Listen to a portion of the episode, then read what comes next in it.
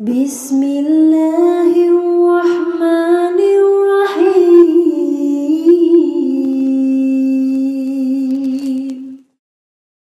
تقوى الله فقد فاز المتقون فلا تموتن إلا وأنتم مسلمون Saudara-saudariku dan pemirsa Khair TV dimanapun anda berada Alhamdulillah kita telah menunaikan salat isya berjamaah Kita bermohon pada Allah subhanahu wa ta'ala Semoga salat yang telah kita tunaikan bersama Diterima oleh Allah subhanahu wa ta'ala Kita lanjutkan Tadi telah kita uraikan bahwa Betapa pentingnya kelahiran Nabi Muhammad sallallahu alaihi wasallam hingga selevel Nabi Ibrahim, Nabi Ismail alaihi wassalam berdoa khusus kepada Allah Subhanahu wa taala akan kelahiran beliau. Selanjutnya Nabi Isa alaihi salam, jarak Nabi Isa yang putranya Maryam alaihi salam itu 600 tahun kemasannya Nabi Muhammad sallallahu alaihi wasallam. Di 600 tahun sebelum kelahiran Nabi Muhammad sallallahu alaihi wasallam ini terabadikan informasinya dalam Al-Quran. Di Quran surat As-Saf itu ayat yang ke-6. Paling kiri sebelah atas di Mushaf. Menyampaikan berita gembira kepada umatnya. Anda bisa bayangkan. Nabinya belum lahir, sudah menyampaikan berita gembira kelahirannya kepada umatnya 600 tahun sebelum kelahirannya. Wa mubasyara birasuli. Awas. Ya'ti min ba'dismuhu Ahmad wa mubasysyiran bi rasuli ya'ti min ba'di ismuhu Ahmad. Al-Quran menyampaikan, Nabi Isa menyampaikan pada umatnya. Di antara penyampaiannya itu memberikan kabar gembira. Nanti setelah saya akan ada Rasul nanti. Setelah saya, Rasul terakhir namanya Ahmad. Yang mau saya garis bawahi, nanti kita akan bahas persoalan tentang nama Ahmad.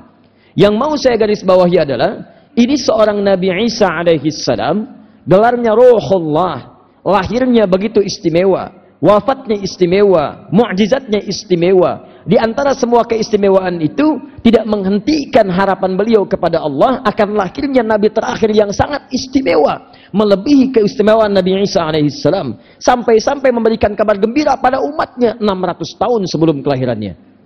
Hukum kabar gembira dalam kelahiran itu umumnya biasanya lahir dulu baru ngasih kabar gembira.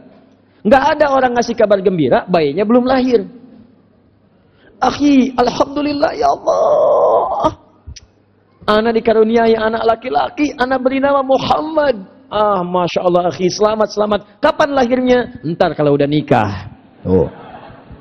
Gak ada orang mengatakan demikian. Di mana-mana menyampaikan berita gembira, ucapan terima kasih, syukur pada Allah, nyampaikan kemudian informasi pada kerabat. Kalau bayinya sudah lahir, bayi lahir, sampaikan. Bahkan ada yang difoto, update di Facebook. Kemudian di situ menyampaikan ucapan macam-macam. Ada yang disampaikan kirim pesan via WhatsApp, SMS pada kerabat tetangga. Kapan bayi lahir baru nyampaikan. Nabi Muhammad beda, belum lahir sudah gembira Nabi Isa. Belum lahir disampaikan kegembiraan pada umatnya. Jadi kalau Nabi Isa saja Nabi yang Rasul sangat dekat dengan Allah, gembira dengan kelahiran Nabi Muhammad, maka antum yang bukan Nabi, bukan Rasul, mesti lebih daripada itu semua. Tapi pertanyaannya, apa yang menjadi hikmah tertinggi di balik kelahiran ini sampai seorang Nabi Isa alaihi salam merasakan gembira dengan kelahiran Nabi Muhammad sallallahu alaihi wasallam? Nah, ini yang coba kita uraikan dan kenapa Nabi Isa menyebut dengan Ahmad bukan menyebut dengan Muhammad sallallahu alaihi wasallam. Baik, kita agak cepat karena waktu kita terbatas pada kesempatan malam hari ini. Teman-teman sekalian, apa di antara hikmah kelahiran Nabi Muhammad sallallahu alaihi wasallam sehingga mendapatkan perhatian yang sangat serius pada perjalanan kehidupan nabi-nabi sebelumnya? Yang pertama, kita akan uraikan dua sampai tiga hikmah yang tersebut langsung dalam Al-Quran dengan turunan dalil-dalilnya, termasuk dalam keterangan hadis-hadis Nabi Sallallahu Alaihi Wasallam. Satu, terdapat dalam Al-Quran surah ke-21 ayat 107. Seperti dibacakan tadi oleh qari kita di awal pertemuan, yaitu Ananda Kevin. Tadi beliau bacakan di antaranya Quran surah ke-21 ayat ke 107. Dari 106-nya tadi dibacakan. Di satu. Dua. Dengan kalimat yang sama juga nanti dengan ujung yang berbeda. Ditemukan di antaranya Quran surah ke-34. Ayat keberapa? Kita temukan Quran surah ke-34 di ayat ke-28. Turunan dari ini kita akan temukan nanti turunan-turunannya ada di Quran, saya agak cepatnya, surah ke-48 ayat ke-29. Turunan ini di Quran surah kedua ayat 155 sampai dengan 157. Turunan yang ini ada di Quran surah ke-39 ayat 53. Turunan yang ini Quran surah pertama di ayat yang ketiga. Kemudian diturunkan ke sini lagi ada di Quran surah ketiga ayat 31 untuk mencintainya, mengikuti tuntunannya, disebutkan pahala di Quran surah 33 ayat ke-21. Kemudian dijelaskan turunan dengan nama sifatnya langsung di Quran surah ketiga ayat 133. Kemudian yang kedua di Quran surah ke-33 ayat ke-40. Kemudian yang ketiga di Quran surah ke-47 ayat yang kedua. Kemudian disebutkan lagi ini Quran surah ke-48 ayat ke-29 disebut dengan satu nama yang sama tapi maknanya sangat dalam di Quran surah ke-61 ayat yang ke-6. Kita uraikan ini dengan keterangan di antaranya satu hadis riwayat Al-Bukhari kita ambil misalnya nomor hadis 2008 sampai dengan 2010. Turunkan lagi amalan yang tadi kita ambil misalnya dengan ayat-ayat Quran yang saya kosongkan dulu untuk ada space untuk menurunkan dalil-dalil turunannya. Baik, hikmah pertama. Kenapa Nabi Muhammad sallallahu alaihi wasallam kelahirannya begitu penting sampai kemudian didoakan oleh Nabi sebelumnya diberikan berita gembira pada umat-umat sebelumnya. Pertama, Allah menyampaikan bahwa dan berita ini disampaikan pada nabi-nabi sebelumnya sebelum kedatangan Nabi Muhammad sallallahu alaihi wasallam. Pertama, bahwa nabi ini akan diutus oleh Allah Subhanahu wa taala kepada seluruh kalangan umat di semesta alam dengan membawa satu misi yang tidak pernah misi ini diberikan pada nabi-nabi sebelumnya untuk seluruh kalangan makhluk di muka bumi. Apa misi itu? Quran surah ke-21 Al-Anbiya ayat 107. Perhatikan kalimatnya.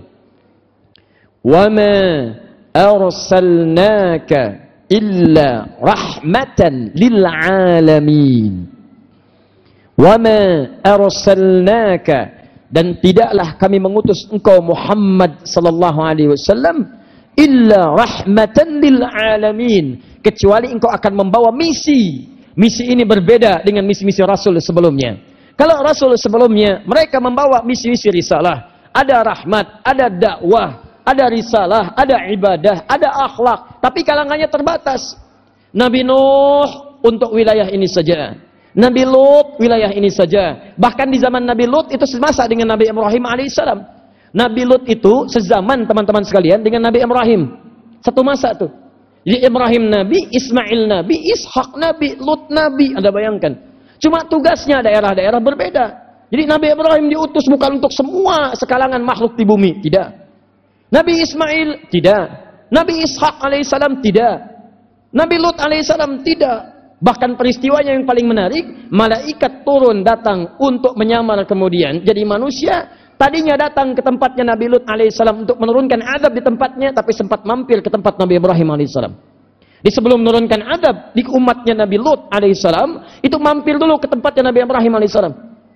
Ini menunjukkan bahwa di satu masa itu bukan hanya hidup satu nabi, tapi hidup beberapa nabi dengan tugas-tugas yang berbeda.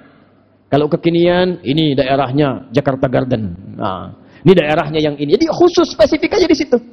Nggak bisa pindah. Kayak Nabi Isa alaihissalam tugasnya hanya sekitaran Palestina saja. Nggak boleh keluar. Makanya kalau ada orang mengaku umatnya Nabi Isa lewat dari Palestina, ah itu kejauhan. Kejauhan ya. Nah, karena tempatnya sekitaran itu saja. Nabi Ibrahim dengan Nabi Lut satu masa. Quran surah ke misalnya 51. Dari ayat 24 sampai dengan ayat 35-nya. 24 sampai 30 paling kanan dari tengah sampai dengan ke bawah. Kirinya itu langsung berbicara tentang Nabi Lut alaihissalam. Wah, itu Masya Allah. Nabi Muhammad tidak. Nabi Muhammad ketika diutus, tidak ada masa batasan di dalamnya. Anda bayangkan. Saking pentingnya misi ini, Allah memberikan satu misi yang tidak ada batas. Tidak sekat dengan sekat perkampungan, tidak disekat dengan RT, tidak disekat dengan RW, tidak dengan suku, tidak dengan negara. Semua masa, bahkan setiap masa berganti, tetap risalahnya berlaku untuk risalah Muhammad sallallahu alaihi wasallam. Pertanyaannya, apa yang penting di balik risalah ini sampai beliau kemudian diutus dengan istimewa untuk seluruh umat sampai dengan kiamat? Selesai, tuntas, kembali kepada Allah. Baru misinya kemudian dihadapkan jawabannya di hadapan Allah Subhanahu wa taala. Teman-teman, pertama kata Allah, tidaklah saya berikan misi yang istimewa ini kecuali misi pertamanya sebagai rahmat untuk seluruh alam. Jadi saking pentingnya kelahiran Nabi itu, hikmah pertama dari kelahirannya sampai didoakan dua orang Nabi, disebut oleh Nabi sebelumnya, kata Al-Quran, karena Nabi ini akan membawa risalah rahmat, yang bahkan rahmatnya begitu luas, tidak ditemukan pada Nabi-Nabi sebelumnya. Satu, rahmat. Ustadz, tahu dari mana kalau rahmatnya mencakup semua manusia? Tafsirkan, buka kembali dengan Quran surah ke-34 ayat ke-28. Di sini lil alamin. Siapa itu lil alamin? Buka ayatnya. Wa ma arsalnaka illa kafatan linnas. Tidaklah kami utus engkau Muhammad sallallahu alaihi wasallam kecuali misimu akan mewakili dan dibawa kepada seluruh kalangan manusia sampai kehidupan berakhir. Kafatan linnas semuanya tanpa kecuali. Jadi nas saja sudah mencakup semua manusia. Sekarang menggunakan kafah. Seluruhnya. Mau laki-laki, perempuan, besar, kecil, tua, muda, kaya, cukup. Semua masuk di dalamnya. Sepanjang dia manusia, maka akan berlaku risalah Muhammad sallallahu alaihi wasallam bagi dirinya. Ustaz, apa itu yang disebut dengan rahmat? Saking pentingnya rahmat hanya dilekatkan pada Nabi Muhammad wasallam.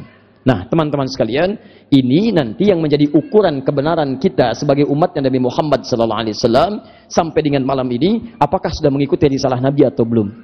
Dalam Al-Quran, rahmat setidaknya dibagi pada tiga bagian. Dan inilah hikmah terpenting kenapa kelahiran Nabi begitu dinantikan oleh Nabi-Nabi sebelumnya.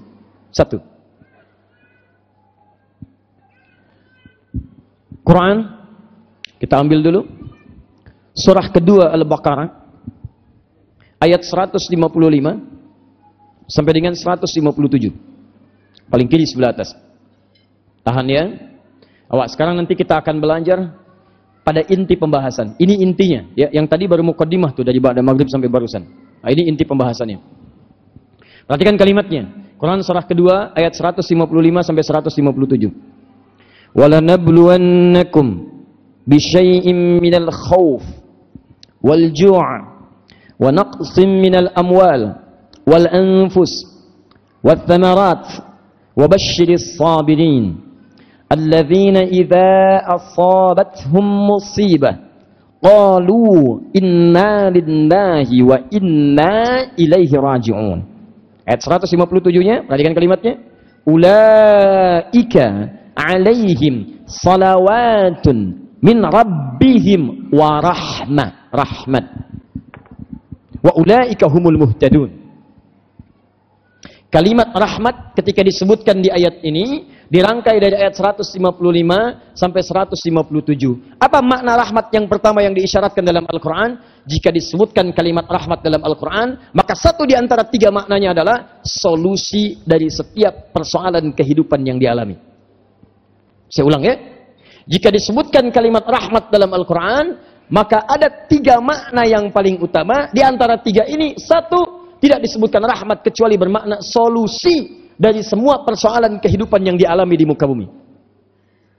Di seakan-akan Allah ingin menyampaikan, "Wa ma arsalnaka illa rahmatan lil alamin, wa ma arsalnaka illa kafatan linnas." Hei manusia, saya infakkan ya kata Allah, saya berikan kabar kepada Anda, tidaklah saya utus Muhammad sallallahu alaihi wasallam dengan sebagai status rasul yang terakhir, dengan misi yang besar kecuali membawa rahmat. Apa rahmat itu? Yaitu solusi dari setiap persoalan yang kamu alami dalam kehidupan. Anda punya masalah apa pun, masalah pribadi, masalah di rumah tangga, masalah di kehidupan sosial, masalah di kantor, masalah pekerjaan, masalah apa pun. Kalau Anda mengikuti tuntunan Nabi ini, maka dia akan membawa solusi dalam setiap masalah Anda.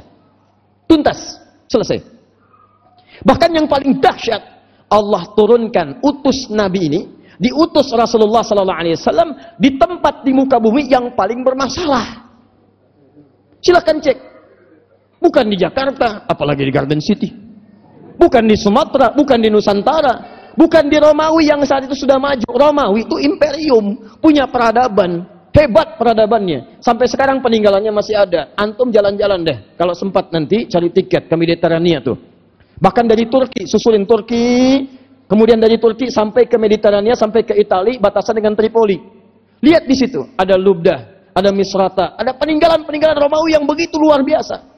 Hebatnya, sampai sekarang, itu kerajaan-kerajaannya masih ada patung-patungnya, macam-macamnya, seninya, kelihatan semuanya. Ada spa, ada ini, ada itu. Peradabannya mewah, megah, menguasai dunia. Yang luar biasa, kirinya itu Persia. Kekaisarannya sudah mencengkram bagian bumi sisi yang lainnya. Kehebatan teknologinya, peradabannya, keilmuannya, macam-macamnya. Pertanyaannya, kenapa Nabi tidak diutus di Romawi, bukan di Persia? Diutus ya di tengah-tengah antara Romawi dengan Persia. Apa gelarnya? Bukan gelar berperadaban, tidak punya adab, nggak punya kemajuan, tidak punya perkembangan teknologi. Gelarnya cuma satu, jahiliyah. Anda bayangkan? Apa itu jahiliyah? Jahil disebut dengan bodoh, sifatnya melekat disebut dengan tak jahiliyah. Bodoh di sana bukan bodoh di dul ilmi, bukan sekedar tidak pintar, tapi bodoh dalam segala urusan, urusan kehidupan. Bodoh itu tidak tahu, tidak kenal, tidak tahu sopan santun, tidak tahu kebaikan, tidak tahu maslahat, tidak tahu adab, tidak tahu silaturahim, tidak tahu nilai-nilai kerjasama yang baik, tidak tahu kejujuran, tidak tahu sopan santun, gak kenal sama sekali disebut dengan jahiliyah. Makanya kalau anda pengen cari pada saat itu, orang yang paling tidak punya sopan santun, jahiliyah. Silahkan cek. Kalau di sini ada yang dicela, sana harus dicela. Kalau di sini ada yang meninggal, di sana harus meninggal juga. Masya Allah. Kalau ada yang lewat tempat saya, mesti dibegal. Begal, lewat. Ada kota begal. Zaman itu ada kota begal. Jadi kalau sekarang ada pembegal, dia telat. Pembegal sekarang itu ketinggalan zaman. Sudah lewat 15 abad sebelumnya. Zaman itu sudah ada. Bahkan dikenal, sangat terkenal. Namanya Gifar. Itu kota begal pada saat itu. Begal. Tokohnya Jundub bin Junadah. Setiap orang lewat store, enggak store, cilaka. Dagangan bisa berkurang, nyawa bisa melayang. Kota Begal. Nanti saya tunjukkan kepada Anda. Begitu Nabi ini diutus di wilayah itu, satu kota Begal berubah drastis. Allahu Akbar. Datang Jundub bin Junadah menghadap pada Rasulullah sallallahu alaihi wasallam. Nabi rahmah. Ini tukang begal, garang luar biasa, tampilannya begitu perkasa. Datang melihat Nabi, cuma lihat wibawanya, jatuh tertunduk mengatakan asyhadu an la ilaha illallah wa asyhadu anna Muhammad Rasulullah. Dia katakan, Ya Rasulullah, saya ingin ikrarkan syahadat saya di depan orang-orang Quraisy di depan Ka'bah. Kata Nabi, jangan lakukan, kita masih lemah. Khawatirnya kamu ikrarkan syahadat, kamu akan disakiti, kamu akan dipukuli. Kata Jundub bin Junadah, Ya Rasulullah, saya ini membegal orang terang-terangan. Masa syahadat sembunyi-sembunyi? Begal dulu. Begitu tobat terang-terangan. Nih, datang ke depan Ka'bah dia katakan, "Asyhadu an la ilaha illallah wa asyhadu anna Muhammadar Rasulullah." Hei orang-orang sekitaran Ka'bah, saya masuk Islam, saya baca syahadat. Kalian mau ngapain? Kita mau pukulin. Datang pukulin, tak tak tak tak tak tak pingsan. Dilaporkan pada Nabi. Disampaikan oleh sang lainnya, eh jangan teruskan, jangan teruskan. Kalau yang ini wafat, kalian tidak akan aman ketika berniaga. Karena setiap niaga akan lewat ke kota Gifar. Kalau ketahuan ini Jundub ini meninggal di sini karena dipukuli oleh orang Mekah, maka tidak akan selamat dagangan kalian. Diamankan, dibawa kepada Nabi. Begitu siuman, ya Rasulullah berikan saya nasihat. Kata Nabi, kamu pulang dulu ke Gifar. Sempurnakan dulu belajar tentang Islam yang baik. Setelah itu dakwahi lingkungan sekitaranmu. Di situ kita akan bertemu lagi di kemudian hari. Bima makna. Allahu Akbar ketika hijrah ke Madinah. Madinah kemudian mulai semakin meresap imannya. Madinah kemudian semakin banyak masyarakat muslimnya. Apa yang terjadi? Dak tik duk dak tik dak tik suara kaki datang banyak. Heboh Madinah. Ternyata pada saat itu datang sekampung Gifar dipimpin Junub bin Junadah masuk Islam kemudian datang ke Madinah. Masuk Islam. Tokoh Begal pulang ke kota Begal. Datang risalah Muhammad sallallahu alaihi selesai masalah di kota Begal. Dibawa orang-orang sekampung menyampaikan kepada Nabi, sekarang kota Begal sudah berubah menjadi kota Islami. Sekampung masuk Islam. Dikenang kemudian untuk mengenang di Arab itu, ketika Anda memperkenalkan diri dengan daerah, dikenal daerahnya, tambahkan al di depan nama daerahnya, ujungnya kemudian tutup dengan i kalau bukan i ujungnya. Kalau i pertahankan i-nya. Gifar, saya berasal dari Gifar, tambahkan al di depannya. Ujungnya tutup dengan i, al-Gifari. Saya berasal dari Gifar. Ahli hadis paling populer namanya Muhammad. Bapaknya Ismail, kakeknya Ibrahim, kakek buyutnya Al-Mughirah, eyang buyutnya Al-Bardizbah. Tinggal di kecamatan Ju'fah, Kabupaten Bukhara, Provinsi Khorasan, negara Uzbekistan sekarang. Karena dari Bukhara, dia datang kemudian berkelana sampai ke Hijaz, sampai ke Irak ke mana-mana. Dia perkenalkan saya dari Bukhara. Tambahkan al di depannya, ujungnya tutup dengan i. Al-Bukhari. Dikenalah di kemudian hari dengan Imam Al-Bukhari. Menulis kitab hadis dengan 97 kitab, 97 pembahasan di dalamnya. Dikenal dengan kitab Al-Jami, As-Sahih, Al-Musnad, Al-Mukhtasar min umuri Rasulullah sallallahu alaihi wasallam wa sunanihi wa ayyamihi. Ulangi. Disingkat jadi Sahih Al-Bukhari, Al-Bukhari, At-Tirmidzi, namanya Muhammad dari Tirmidzi disebut At-Tirmidzi. Syekh Nawawi dari Banten, Syekh Nawawi Al-Bantani, Syekh Yasin dari Padang, Syekh Yasin Al-Padangi, Syekh Abdul Somad dulu dari Palembang, Syekh Abdul Somad Al-Palembangi, Syekh Mahfud At-Termasi, Syekh Ahmad Al-Minangkabawi, Ahmad bin Khatib Al-Minangkabawi. I, I, I, al, tambahkan I di ujungnya. Menunjukkan nama daerah. Silakan Ustaz Mukhlas misalnya, Masya Allah, Umrah Haji, memperkenalkan saya dari Jakarta Garden City. Wah, Ana Mukhlas Rawi Al Jakarta Al Garden City. Ah, sah, ya. Tapi orang Jakarta biasanya ngaku Betawi karena nggak enak Jakarta, ya. Nah, lihat sini. Nah, saya tuliskan sebentar ya, saya tuliskan sebentar. Jadi apa yang melekat pada Nabi Muhammad solusi turunnya di jahiliyah. Jadi kalau ada yang mabuk, jahiliyah lebih jagoan pak. Antum kenal Umar bin Khattab? Wah, oh, kenal ibu. Ayo, ibu mak jagoan lah. The power of mama luar biasa. Belum saya tulis sudah kelihatan. Umar bin Khattab kenal. Pulang saya. Umar bin Khattab sebelum masuk Islam kerasnya luar biasa, musuh Nabi, pengen bunuh Nabi.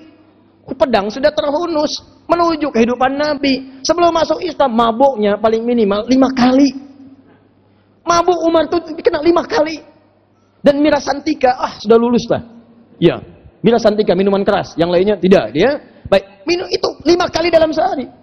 Dan itu tangan luar biasa kekarnya. Pedang terhunus nantangin orang hampir tiap hari. Jabal Kubes tujuannya. Naik ke atas. Siapa yang berani dengan saya? Uji kekuatan. Datang ke sini. Tapi sebelum datang, pamit dulu pada ibu yang telah melahirkannya. Karena dia akan pulang tanpa nama. Umar. Jahiliyah. Tuh, kaget lampu mati. Umar. Disebut nama lampu mati. Nyala lagi. Alhamdulillah. Apa yang terjadi setelah itu? Ketemu dengan Nabi cuma dengar risalah nih Nabi Rahmah diturunkan risalah, turun ayat-ayat, cuma dengar kalimat poha, langsung ke hatinya. Sentuhan dalam jiwanya. Sesuatu yang menyentuh ke dalam jiwa maka dampaknya akan dalam. Karena itu dalam kehidupan jika Anda berpasangan dalam kehidupan dengan keluarga siapa pun sentuh jiwanya. Ya sentuhlah ia tepat di hatinya, maka ia akan jadi milik untuk selamanya. Oh, catat. Oh, Masya Allah. Kesentuh tuh sama Quran Toha, cari. Begitu dicari, dicari, dicari, tunduk jatuh. Asyhadu an la ilaha illallah. Asyhadu anna Muhammad Rasulullah. Selesai masalahnya, tuntas. Dari bermetamorfosis kehidupannya, dari yang paling keras, jadi kerasnya berubah jadi tegas. Digunakan untuk membela Nabi Shallallahu Alaihi Wasallam. Dari yang tadinya mabuk lima kali sehari, bahkan datang kepada Nabi ya Rasulullah, apakah tidak turun ayat Al-Quran mengharamkan mirasan tiga?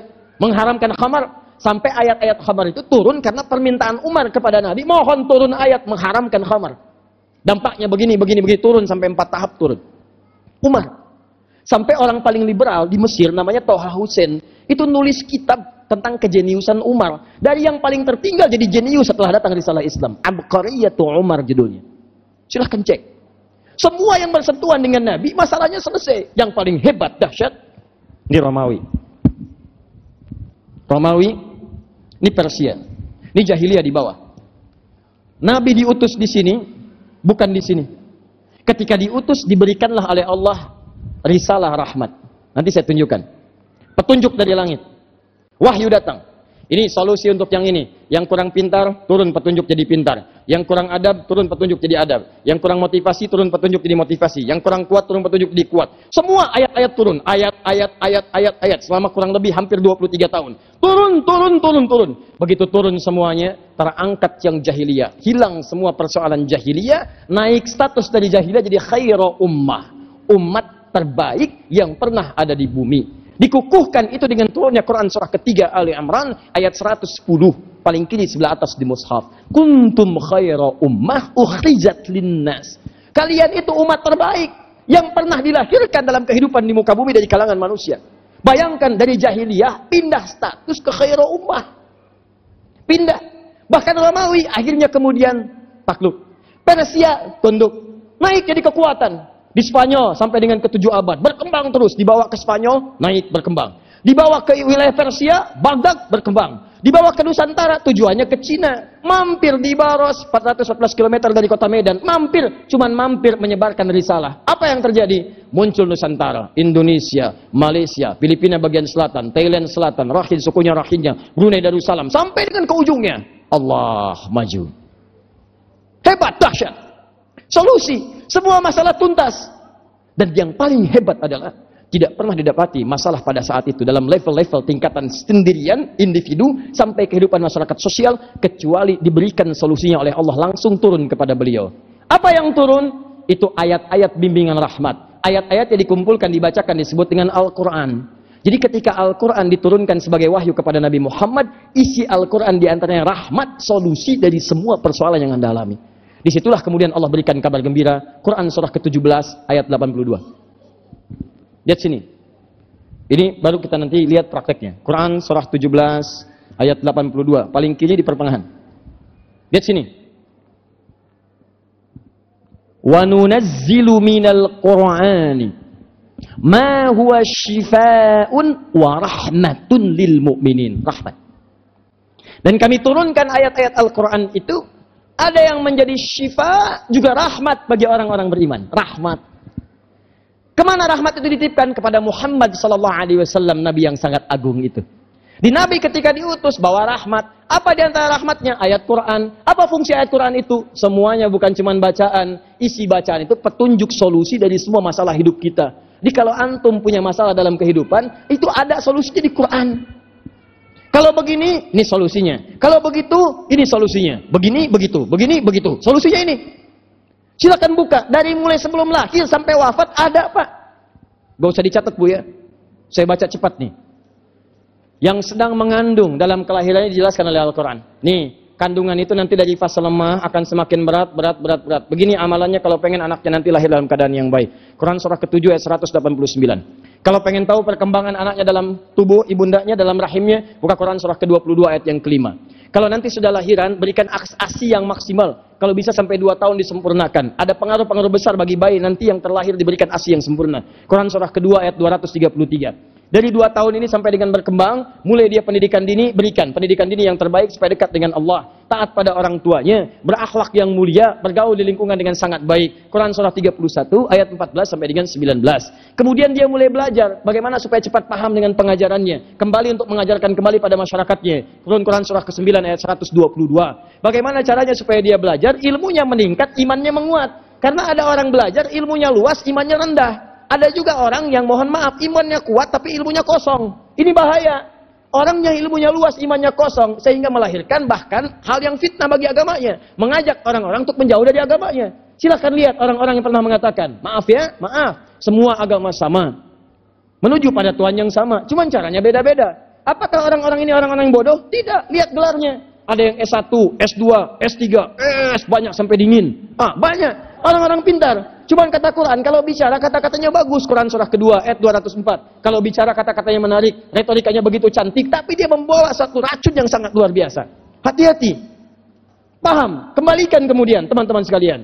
Ningkat iman, ningkat kemudian ilmunya, naik lagi. Semakin bergaul lagi, pindah tempat, lebih tinggi lagi. Teman-temannya kemudian bergaul dengan lingkungan yang berbeda. Turun kemudian bimbingan di Quran surah ke-49 ayat ke-13. Bagaimana bergaul dengan nilai takwa. Muncul kemudian rasa tertarik dengan pasangan. Kata Quran jangan salah pilih pasangan. Setiap makhluk itu punya pasangannya. Quran surah 51 ayat ke-49.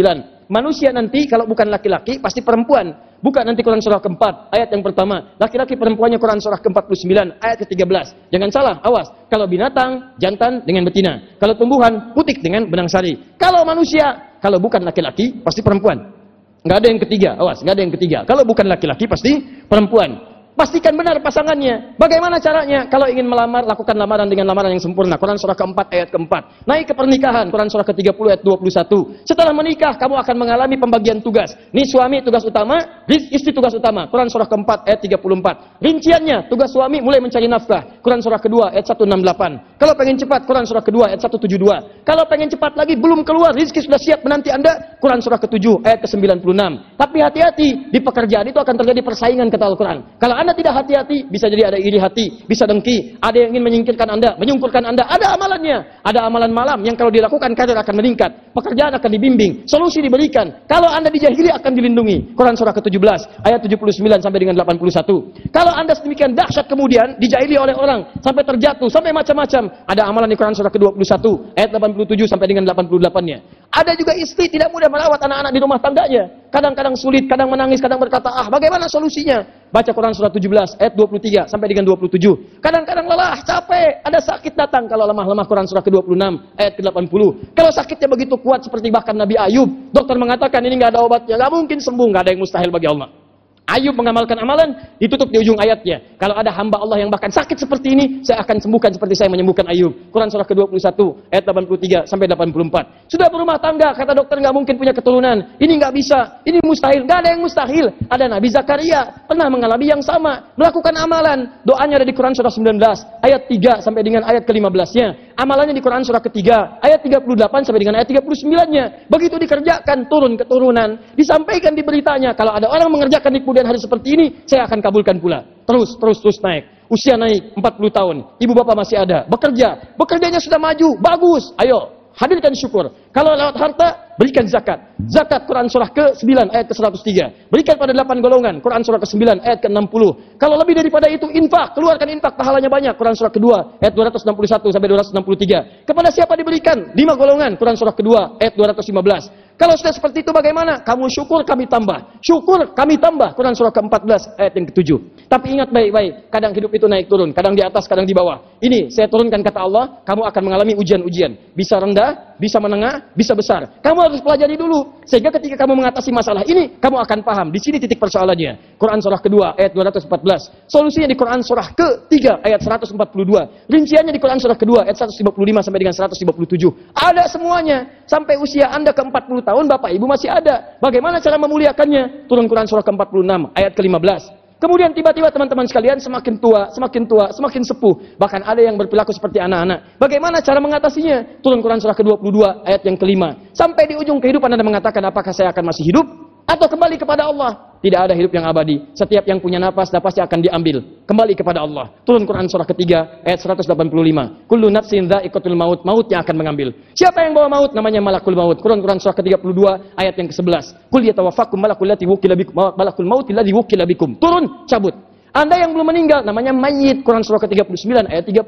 Begitu diambil jadi mayit, kembali kepada Allah Subhanahu wa taala. Ya Allah, bagaimana cara kembalinya supaya saya siap-siap ya Allah? Meninggalnya tenang, nyaman. Buka amalan di Quran surah ke-89 ayat 27 sampai dengan 30. Tapi kalau kamu hindari amalan ini silahkan. Tapi kamu akan nanti menghadapi tantangan yang luar biasa. Meninggal sambil dipukulin malaikat. Kalau mau coba silahkan. Baca aja Quran surah ke-8 ayat ke-50. Ya Allah, setelah itu saya pergi ke mana? Namanya alam kubur. Kalau pengen nikmat baca Quran surah kedua ayat 154. Rinciannya di Quran surah ketiga ayat 1 69 sampai dengan 172. Setelah itu terjadi kiamat, saya turunkan satu surat. Quran surah ke-75 ayat 1 dengan sampai dengan terakhirnya.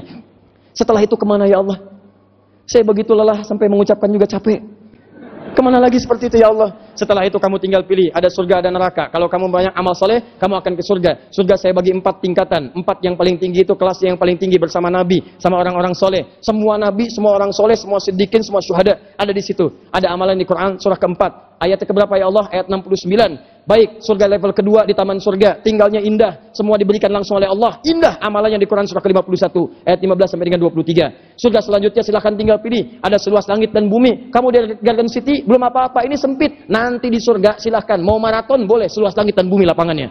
Boleh di Quran surah ketiga ayat 133 amalan di ayat 134. Kalau pengen yang biasa-biasa yang penting masuk surga boleh Quran surah kedua ayat 25. Ya Allah, kalau yang nggak di situ ke mana? Ah, kalau kamu tidak menyiapkan amal soleh, banyak beramal salah, maka muaranya akan neraka. Bahkan ada yang masuk neraka tanpa hisab. Kebanyakan orang tahunya masuk surga tanpa hisab. Ada yang neraka tanpa hisab. Quran surah ke-18 misalnya ayat 99 sampai 100. Nerakanya yang paling ringan Quran surah ke-4 ayat 56. Woi, innal ladina kafaru bi ayatina sawfa nuslihim nara. Orang-orang yang ingkar susah diingatkan, walaupun dia ringan-ringan masuk ke dalam neraka, kami akan tarik ubun-ubunnya. Masukkan seperti teh celup. Teh celup bayangkan. Teh celup itu ambil kemudian tehnya celupkan, celup naik, celup naik, celup naik. Masya Allah. Ambil, masukkan, angkat, dimasukkan, basah, angkat lagi, basah, angkat lagi. Kullama nadijat juluduhum. Ini yang paling rendah. Ketika kami masukkan, celupkan, hancur semuanya plus dengan kulit-kulitnya. Kenapa disebutkan kulit? Karena kulit indra perasa yang paling pekat. Di kalau kulitnya sudah kena cambukan, sakit, sakit lagi, sakit lagi, terkelupas berkulang sakitnya. Saya celupkan ke neraka hancur kulitnya, saya angkat lagi badalnahum juludan ghairaha. Saya angkat, saya sembuhkan lagi supaya kulitnya sembuh jadi baru merasakan azab lagi seperti sedia kala. Satu harinya masuk situ seribu tahun, satu detiknya 48 hari. Kalau nggak percaya silahkan aja, satu detik 48 hari. Itu yang paling biasa, yang paling dahsyat neraka jahanam. Belum masuk, dah kecium baunya. Quran surah ke-40 ayat 45 sampai dengan 46-nya. Uh, terasa sekali. Ya, an-naru yuraduna 'alaiha ghudwa wa asyiya. Neraka ditampakkan dari pagi sampai petang. Di alam kubur, masuknya ke situ dua golongan, orang munafik dengan orang kafir. Munafik masuk duluan disusul oleh orang kafir. Quran surah ke-4 ayat 140. Ciri-cirinya di Quran surah ke-4 ayat 142 ada semuanya. Mana yang tidak ada? Sudah berapa tahun jadi ayah? Kenapa tidak mengeluarkan tuntunan jadi ayah dalam Al-Quran? Sudah berapa tahun jadi istri? Kenapa tidak mengeluarkan tuntunan istri dalam Al-Quran? Kenapa Anda tidak mengeluarkan tuntunan keluarga dalam Al-Quran? Karena itu sering terjadi orang jadi jagoan di perusahaannya, champion, hebat, luar biasa, tapi nggak pernah tuntas di rumahnya. Orang cuma senyum sedikit selesai masalah. Antum sudah banyak argumentasi, nggak tuntas-tuntas. Mungkin bukan kurang kaya, kurang kuat kedudukan. Antum kurang berinteraksi dengan Al-Quran. Karena solusinya ada di situ. Silahkan apa yang tidak ada, ada semua. Nah persoalan kita menyikapi ayat-ayat Quran ini tidak seperti orang dulu. Orang dulu itu baca Quran, dia pahami ayatnya. Ini ke mana nih maksudnya ayatnya nih? Apakah buat saya atau buat yang lain? Kalau dia pengusaha, dia keluarkan ayat-ayat usaha. Jadikan pedoman dalam kehidupan. Kalau dia kemudian, mohon maaf, dia pengajar, keluarkan ayat-ayat pengajar. Turunkan, jadikan pedoman dalam kehidupan. Dia pelajar, dia turunkan ayat-ayat belajar. Dia ibu rumah tangga, dia turunkan ayat-ayat sebagai ibu rumah tangga. Sebagai anak, sebagai ayah, sebagai ibu, sebagai kakek, nenek. Turunkan semuanya. Ada semua. Jadi begitu cara kita berinteraksi dengan Al-Quran. Kalau demikian caranya, maka Quran akan menjadi rahmat dalam kehidupan. Ini yang disebutkan. Makanya tidaklah Quran diturunkan kecuali pada Nabi Muhammad SAW. Nabi rahmah diberikan risalah dan risalah itu akan menyelesaikan semua persoalan kehidupan yang dilalui. Tuntas. Nah, Menariknya teman-teman sekalian, penjelasan Al-Quran ini disampaikan lewat lisan Nabi dengan perilaku Nabi. Dirangkum oleh para sahabat, disampaikan secara lisan. Setelah itu oleh ulama-ulama setelahnya ditulis tuh. Begitu ditulis jadi kitab hadis. Orang-orang sekarang umumnya mengira kitab hadis itu sekedar kitab bacaan, dibaca, dipelajari, bikin pengajian, pulang. Padahal kitab hadis itu saat disusun, itu penjelasan dari Al-Quran. Dibikin bab-bab sesuai dengan spesialisasi pekerjaan kita. Contoh Sahih Al-Bukhari, ada 97 kitab, 97 bab. Setiap bab itu ada hadisnya. Misal, bab pertama Kitabul Iman, pembahasan tentang iman. Di situ ada 57 hadis. Anda bertanya, Ya Allah, Ya Rasulullah, kenapa iman saya turun naik seperti lift? Kadang naik, kadang turun. Tapi nggak bisa dikontrol. Kalau sedang naik semangat saya ke masjid. Kalau sedang turun ya Allah, jangankan tahajud, salat fardu pun saya terlambat. Bagaimana caranya menaikkan iman saya dijaga nggak turun-turun? Baca ayat-ayat tentang iman, keluarkan ayatnya. Bagaimana kemudian menjabarkan ayat iman itu? Buka kitab hadis Al-Bukhari, Kitabul Iman, bab tentang iman, pelajari 57 hadis. Demi Allah saya katakan, iman Anda akan diangkat dan terjaga tidak turun. Kitabul Ilmi, kitab keduanya tentang pengetahuan. Di Quran ada ayat-ayat ilmu. Begini ya cara belajar. Begini cara menghafal. Dijelaskan turunannya di mana? Di hadis. Nih cara belajarnya begini. Supaya barokah begini. Supaya cepat hafal begini. Kata orang sekarang ada empat kriteria penuntut ilmu. Satu, cepat ingat. Kemudian yang kedua, lambat, cepat ingat, lambat lupa. Yang kedua, cepat ingat, cepat lupa. Yang ketiga, lambat ingat, lambat lupa. Yang repot yang keempat, lambat ingat, cepat lupa. Jadi begitu saya ajarkan belum paham tuh. Begitu mau ditutup, oh itu maksudnya paham. Keluar masjid lupa.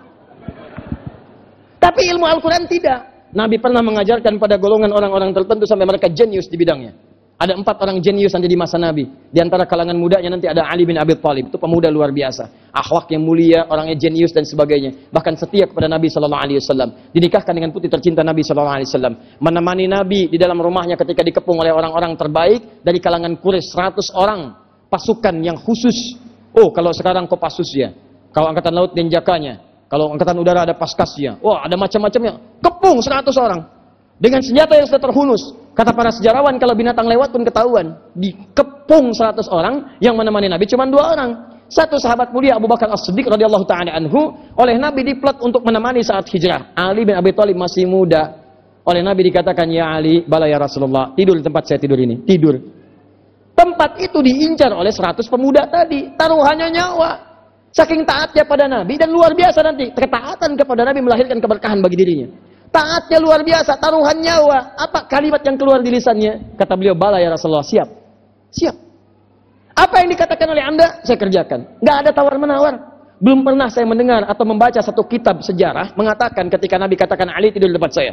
Lalu Ali menjawab misalnya, ya Rasulullah jangan saya Abu Bakar aja yang tuaan dikit. Nabi, gak ada. Silakan lihat. Gak ada. Apa yang terjadi setelah itu? Belajar, belajar, belajar, jenius. Anda buka kitab misalnya Al-Jawahir, lihat bab terakhir. Di situ dijelaskan bagaimana Ali bin Abi Thalib ternyata selain pakar tafsir memahami matematika. Ada pembahasan matematika Al-Quran. Dulu orang-orang baca Al-Quran itu mengeluarkan pengetahuan. Siapa penemu atom? Kimia. Halo? Bang Asep. Tapi bukan. Penemu atom itu, teman-teman sekalian, awas. Kadang sekarang anak-anak sekarang belajar kimia saya bingung tuh ya. Ditangkap-tangkap tapi nggak pernah diteliti. Lihat, penemunya Jabir bin Hayyan. Jabir bin Hayyan dari mana menemukan atom ketika baca Al-Quran? Surah ke-57 Al-Hadid. Baca ayat Al-Hadid ini menghafal Quran dulu tuh. Begitu dihafalkan sampai ayat 25 sampai 26 Al-Hadid. Wa anzalna al-hadid kami turunkan besi. Dilihat, oh besi. Apa ini besi? Dicari.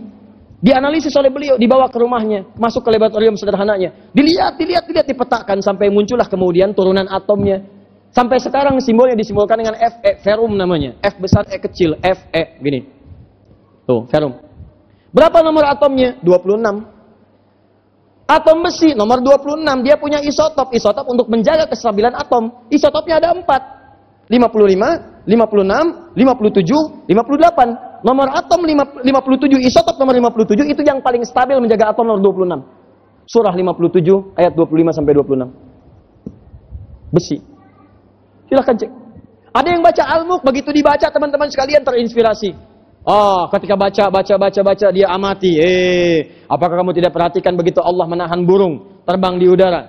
Mayum sikuhunna illa rahman. Tidak ada yang menjaga burung kecuali Allah yang maha kasih. Kepak katup, kepak katup, kepak katup bisa terbang. Disimpulkan, oh berarti kalau saya membuat prototipe sayap seperti sayap burung, saya bisa terbang. Dibikin kemudian, Masya Allah. Lalu dia pulai, kepak katup, kepak katup, kepak katup, naik ke bukit yang kecil. Kepak katup naik, lompat, jatuh. Oh, belum siap.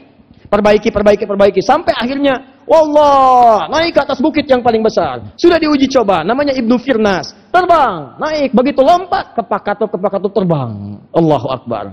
20 meter. Lewat lagi sedikit, lewat lagi sedikit, jatuh, meninggal. Hmm, meninggal. Kalau mau coba silahkan. Ya.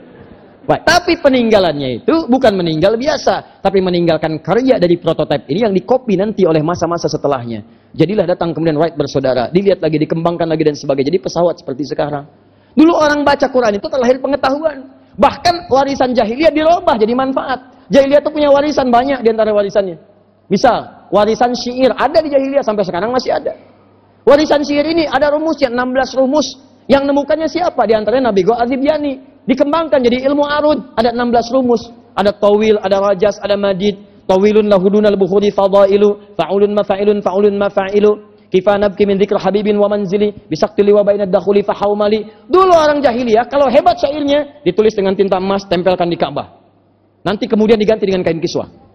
Madid mufa'alatun mufa'alatun mufa'alatun mufa'alatun mufa'alatun fa'ilatun. Tala'al badru alaina min taniyatil wada'i. Wajaba syukru alaina mada'alillahi da'i. Tulis sampaikan dendangkan. Jadi musik رجاس مستقبل مستقبل مستقبل مستقبل مستقبل مستقبل صوت الصفير البلبلي هيج قلب الثمل الماء والزهر معا مع الزهر لهب الموقلي فأنت يا سيد لي وسيدي ومولدي فكم فكم تيمني غزيل أقيقلي كتبت من وجدة من فعل هذا الرجل فقال لا لا لا لا فقد غدا مهرملي والولد والولد ولي ولي يا ويل لي فقلت لا تولي فبين اللؤلؤ لي قالت له إن كذا إن ولد ذو المقلي كهتا ككيللي طبطبي طبطبي طبطبي طبطبي طبطبولي إيه tapi cuma begitu aja. Dipakainya buat apa? Buat berdendang, naik unta. Unta itu ada rumusnya. Unta itu sangat peka sekali. Makanya di Quran disebutkan afala yang buruna ilal ibili kaifa ibil. Kadang jamal, kadang nakah. Kenapa unta Nabi Soleh pakai nakah? Nakatallahi wa suqiyaha. Fakadzabuhu fa'aqaruha.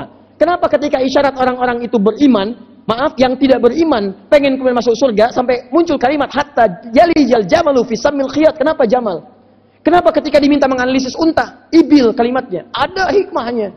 Ada pesannya. Orang jahiliyah kalau naik unta sampai dengan sekarang, itu mereka punya rumus syair. Kalau pengen lambat pakai tawil. Tawilun lahu dunal bukhuri fadailu, fa'ulun mafa'ilun, fa'ulun mafa'ilu. 5 sampai 10 km per jam. Jalan, jalan, jalan, ngelihat ke atas. Eh, jalan lagi. Tapi kalau pengen cepat, pakai rajas. Musafilun, musafilun, musafilun. Musafilun, musafilun, musafilun. 30 sampai 60 km per jam. Lari. Tapi saat datang masa Islam, digali itu semua, dipindahkan dari yang sekedar dendangan, lagu-lagu musik-musik, dipindahkan kepada ilmu pengetahuan. Rumus tadi berubah jadi pengetahuan. Jadinya apa? Ilmu. Ada ilmu untuk bahasa Arab namanya Alfiyah. 1002 bait dikarang oleh Imam Malik. Rumus tadi yang tadinya musik dibawa kepada ilmu. Pakainya rojas. Rumusnya rojas muzdawaj. Dipelajari sampai sekarang di pesantren. Kalamuna lafun mufidun kastaqim. Wasmun wa fi'lun thumma harfunil kalim. Wahiduhu kalimatun wal qawlu am. Wa kilmatun biha kalamun qad yu'am. Bil wat tanwini wan nidawal. Wa mustadin lil ismi tamzizun hasal. Bitafa'alti atat wa ya if'alli wa nunik balan nafi'il nanjali. Nahu dikuasai. Jadi ilmu. Ada alfiah ilmu hadis as-suyuti pakai rumus. Ada alfiah di kiraat asyar pakai rumus. Rumusnya apa yang tadi? Jahiliyah selesai datang Islam. Yang perangkat-perangkat jahiliyah diambil kemudian diarahkan kepada nilai-nilai pengetahuan. Ditinggalkan Qurannya, sibuk dengan dunianya. Kemudian rahmatnya mulai hilang, luntur, luntur, luntur. Diambil peradaban kemudian oleh Barat. Lalai di Eropa, Spanyol lalai diambil. Di copy paste, dikembalikan lagi ke musik. Muncul lagi rumus musik dari situ. C, D, F, G, A, B, C, G, A, B, C, D, F, Is, G, D, F, Is, G, A, B, Cis, D, A, B, Cis, T, F, Is, Gis, A, F, Is, Gis, A, B, Cis, Dis, E, B, Cis, Dis, G, Fis, Gis, Ais, B, Fis, Gis, Ais, B, Cis, Ais, Fis, Cis, Is, Ais, Fis, Gis, Ais, Bis, Cis, judi, reng, ah, tuh. Jadi gitar, jadi piano, jadi macam-macam, ke situ lagi.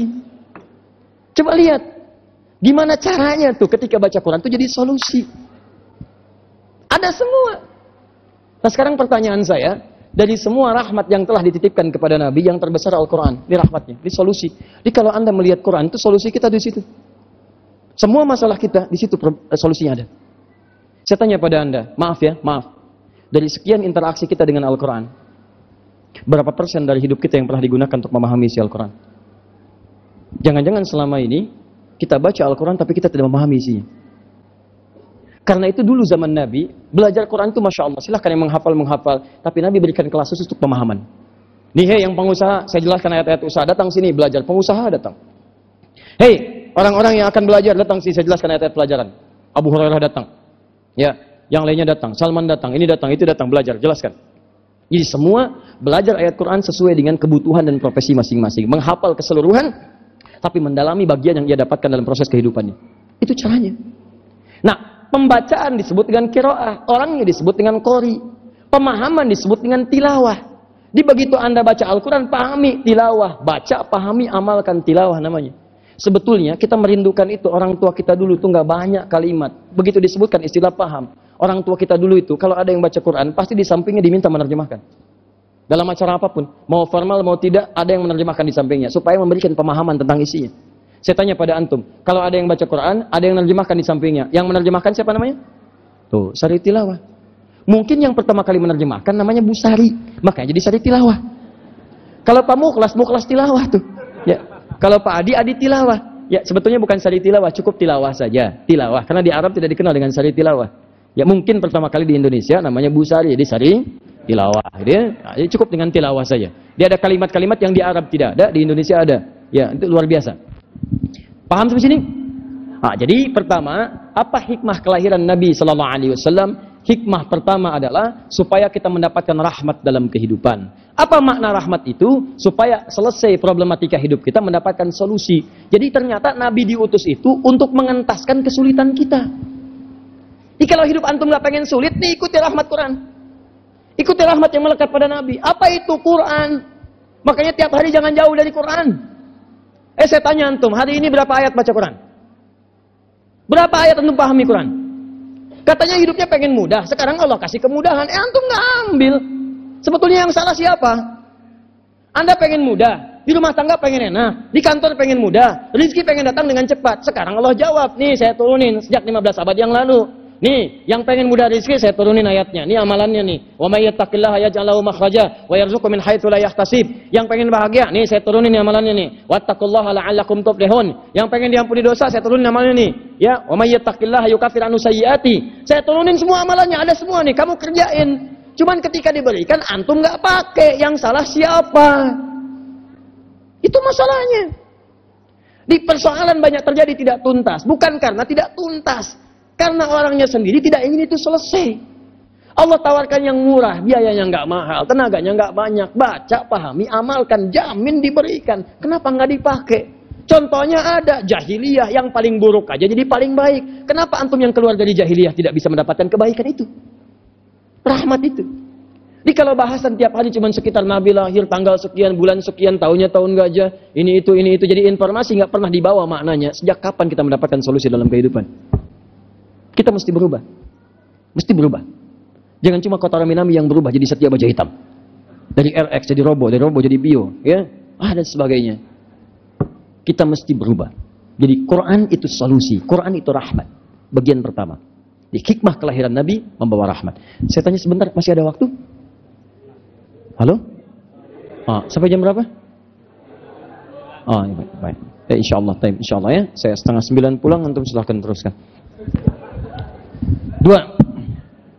Dua. Saya agak cepat ya, saya agak cepat. Dua. Jadi gini-gini cara memahaminya. Hikmah kelahiran Nabi SAW. Hikmah pertama supaya kita mendapat rahmat. Di mana cara mendapatkan rahmat? Lewat Al-Quran. Jadi walaupun nabinya sudah tidak ada, Qurannya masih ada. Jadi pelajari Qurannya nih. Mempelajari Qurannya bagaimana? Sesuai keterangan Nabi. Dari mana dapatnya? Dari orang-orang yang pernah belajar dengan Nabi. Dari mana menemukannya? Lihat kitab-kitab hadis. Di kitab hadis itu dijelaskan. Ini loh kata Nabi, ini kata Nabi, ini kata Nabi. Jadi sekarang cara prakteknya begini. Jangan semua harus dibaca. Kalau pengen dibaca nggak ada masalah. Tapi ketika ingin diamalkan, keluarkan antum profesinya apa. Keluarkan ayatnya. Keluarkan hadisnya. Buka. Misal, saya pengen mendalami dulu masalah ibadah. Boleh buka kitab sunan. Abu Daud, At-Tirmidzi, An-Nasai. Itu untuk ibadah. Saya pengen yang umum Ustaz. Saya di pemerintahan, buka kitabul imarah. Ustaz, saya bagian di keluarga aja, buka, kitabul a'ilah, usrah. Ustaz, saya ini di bisnis, ada tuntunannya enggak? Buka kitabul tijarah, ada semua. Rinci, lengkap, keluarkan. Belajar. Ustaz, saya bagaimana ya? Saya ini seorang ibu pengen meniru seperti istri-istrinya Nabi. Bisa enggak? Bisa. Makanya ibu, istri Nabi diizinkan Nabi menikah dengan lebih daripada empat perempuan. Kenapa ketawa? Belum selesai kalimat saya. Belum selesai. Kenapa Nabi diizinkan menikahi lebih daripada empat perempuan? Karena ternyata semua istri Nabi itu mewakili semua karakteristik perempuan di muka bumi. Itu hikmahnya. Silakan anda cek pak, pulang ke rumah, lihat istri anda. Pasti ada yang mirip di antara mereka dengan istri-istri Nabi. Bukan wajahnya, bukan jauh kalau itu. Yang mirip itu karakteristiknya. Dari yang paling cemburuan sampai yang paling perhitungan akan ada sebelum menikah dengan Nabi itu Allahu Akbar hitungannya dunia uang belanja. Setelah menikah dengan Nabi dirubah oleh Nabi. Bagaimana caranya satu kurma jadi ibadah? Sebelum menikah dengan Nabi cemburunya urusan-urusan dunia. Setelah menikah dengan Nabi cemburunya urusan akhirat. Kalau si fulana pernah sholat dengan Nabi maka malam ini pun ketika Nabi di rumah saya saya akan sholat dengan Nabi. Kalau dia mengetahui ayat yang turun saya pun mesti tahu urusan akhirat cemburunya. Bagaimana anda kemudian lihat ketika pulang ke rumah anda dapati istri saya seperti ini. Ada yang gesit seperti Sayyidah Aisyah. Ada yang kalam seperti Saudah binti Zam'a. Tapi sulit menemukan seperti Sayyidah Khadijah. Mungkin di antaranya ada, tapi tidak mudah. Sayyidah Khadijah itu Masya Allah. Buka Al-Bukhari. Nomor hadis yang keempat sampai kelima. Paling kanan sebelah bawah sampai kiri atas. Allahu Akbar. Sampai Nabi dengan semua sikapnya itu menyebut beliau bahkan setelah wafatnya dalam tidurnya Nabi menyebut Khadijah. Khadijah. Khadijah. Sampai kata Sayyidah Aisyah, apakah istiqomah Sayyidah Khadijah? Saya pengen seperti itu. Saya pengen teladani kenapa yang disebut Khadijah saja. Saya pengen ketika anda tidur menyebut Aisyah, Aisyah, apa keistimewaannya? Disebutkan oleh Nabi. Saya kisahkan sedikit. Nabi setelah menerima wahyu Iqra itu, malaikat Jibril menyamar dalam bentuk laki-laki. Kelihatan wajahnya seperti wajah manusia, nyamar. Iqra dan seterusnya turun ayat. Satu kemudian ketika Nabi senang datang lagi ke Gua Hira, naik ke atas. Jarak dari rumah Nabi 6 sampai 7 kilo sampai bawah, naik lagi ke atas 700 meter. Saya pernah naik itu. Begitu naik sampai ke atas ditungguin, wahyu tidak turun. Siang-siang. Karena belum turun diputuskan pulang. Siang-siang lah sekitar jam 2an, kurang lebih. Turun dari Gua Hiro di atas, turun ke bawah. Begitu di jalan ada suara manggil. Suara ini manggilnya singkat. Muhammad. Muhammad. Nengok kanan, nengok kiri, depan belakang. Gak ada kelihatan orang. Kanan kosong, kiri kosong. Belakang melompong, depan kosong. Lihat ke atas Muhammad. Ada makhluk kata Nabi. Yaqudu bainas sama'i wal ar. Duduk di antara langit dan bumi. Begini manggil Muhammad. Nama siapa? Aziz. Aris. Riz. Besok siang-siang jam 2. Keluar dari masjid ini. Begitu keluar kosong ada panggilan. Haris. Haris. Nengok kanan kosong, kiri kosong, belakang gak ada orang, depan gak ada. Tiba-tiba ke atas, jubah putih, rambut agak panjang. Haris. Saya tanya, respon antum bagaimana? Tuh. Yang lain yang jawab lari. Masih ada kesempatan melarikan diri. Dalam bahasa Arab ketakutan yang membuat bulu kuduk naik, tapi ada peluang untuk mengelak disebut dengan ra'iba. Kata Nabi faru'ibtu minhu. Saya takut. Ditakut itu fitrah. Nabi aja takut. Gak apa-apa. Tapi takut yang mendekatkan diri kita kepada Allah Subhanahu wa taala. Bulu kuduk saya naik tapi saya menghindar. Saya cepat-cepat meninggalkan tempat itu. Cepat-cepat. Sampai kemudian tiba di depan rumahnya mengucapkan salam dibuka oleh istrinya. Begitu dibuka Allahu Akbar. Melihat wajah istrinya saja setengah kegelisahannya hilang. Baru lihat wajah istri. Gimana caranya tuh suami sedang punya masalah di luar. Gelisah, luar biasa, nggak tenang. Begitu nyampe rumah, lihat wajah istri baru lihat setengah kegelisahannya hilang, baru lihat. Allahu Akbar. Bisa nggak begitu tuh? Sayyidah Khadijah, Bu. Haris pulang, di kantor ada masalah. Ramai masalahnya, Allah. Nyampe ke rumah, begitu ketuk pintu dibuka oleh istri. Assalamualaikum, waalaikumsalam. Lihat wajah istri. Masalah tambah. ah, susah. Dijah. Bukan. Khadijah tidak. Ibu makanya belajar, Bu, buka tuh buka. Gimana caranya bisa begitu tuh? Begitu dilihat indah, makanya di Quran perempuan itu kalau sudah jadi istri disebutnya rembulan. Ya, saya melihat ini ara ahada asyara kaukabal wasyamsa wal qamara raaituhum lisajidin.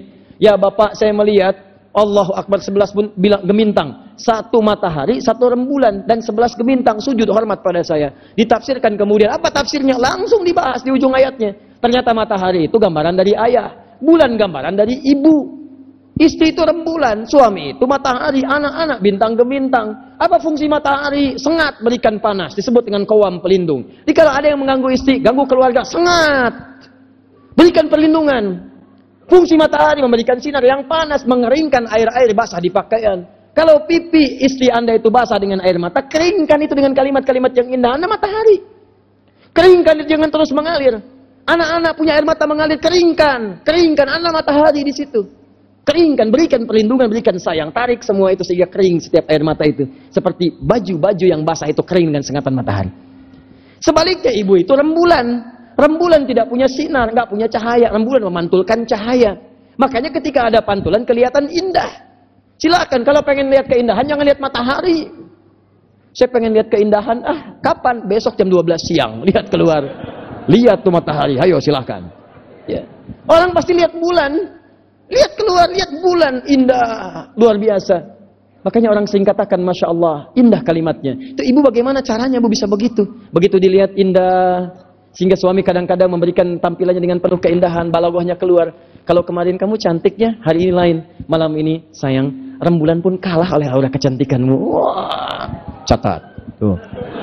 Itu rembulan. Cuman kadang-kadang nggak kepake rumus ini. Yang terjadi bahkan di sebagian tempat, suami jadi bulan, istri di matahari. Kumpul di komplek RT, dikumpulin ada info suami-suami takut pada istri. Istrinya menjadi matahari. Suami jadi bulan, yang takut istri sebelah kanan saya, semua ke kanan. Cuman satu orang ke kiri. Anda tidak takut sama istri? Iya pak, cuman istri saya nyuruh saya ke kiri.